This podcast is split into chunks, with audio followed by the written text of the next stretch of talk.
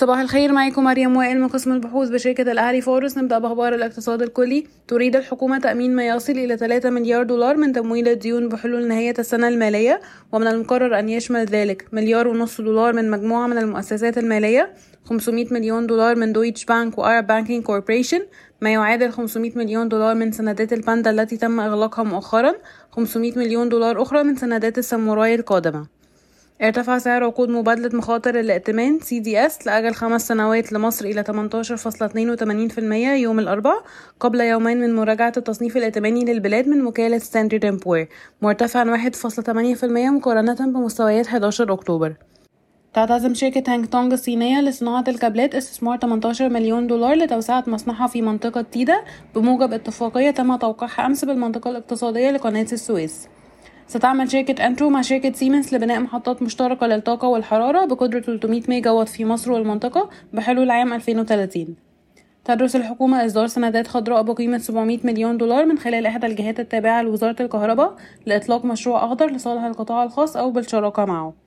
ستدرس مصر في مرحلة لاحقة إصدار سندات الاستدامة والسندات الاجتماعية لتنويع أدوات سوق الدين لجذب المستثمرين الأجانب. ننتقل لأخبار القطاعات والشركات. أصدر البنك المصري الخليجي المؤشرات المالية المستقلة للربع الثالث من عام 2023 بلغ صافي الربح بعد الضرائب 388 مليون جنيه. ده ارتفاع 81% على أساس سنوي و14% تقريبا على أساس ربع سنوي. مدفوعا جزئيا بالنمو في الإيرادات وتراجع المخصصات. يتم تداول السهم حاليا عند مضاعف ربحية لعام 2023 3.7 مرة ومضاعف قيمة دفترية فاصلة سبعة مرة. يقوم كونسورتيوم من سبع بنوك بترتيب قرض مشترك لشركة طاقة بقيمة 3 مليار جنيه لتمويل مشروع شراء محطات وقود وطنية. تعتزم شركة شيرون بتروليوم استثمار نحو 160 مليون دولار في استكشاف وإنتاج الغاز الطبيعي في منطقة امتياز غرب البرولوس. وقعت الهيئة العربية للتصنيع مذكرة تفاهم مع شركة جامعة للإنشاءات لدراسة تنفيذ مجمع للبتروكيماويات في مصر.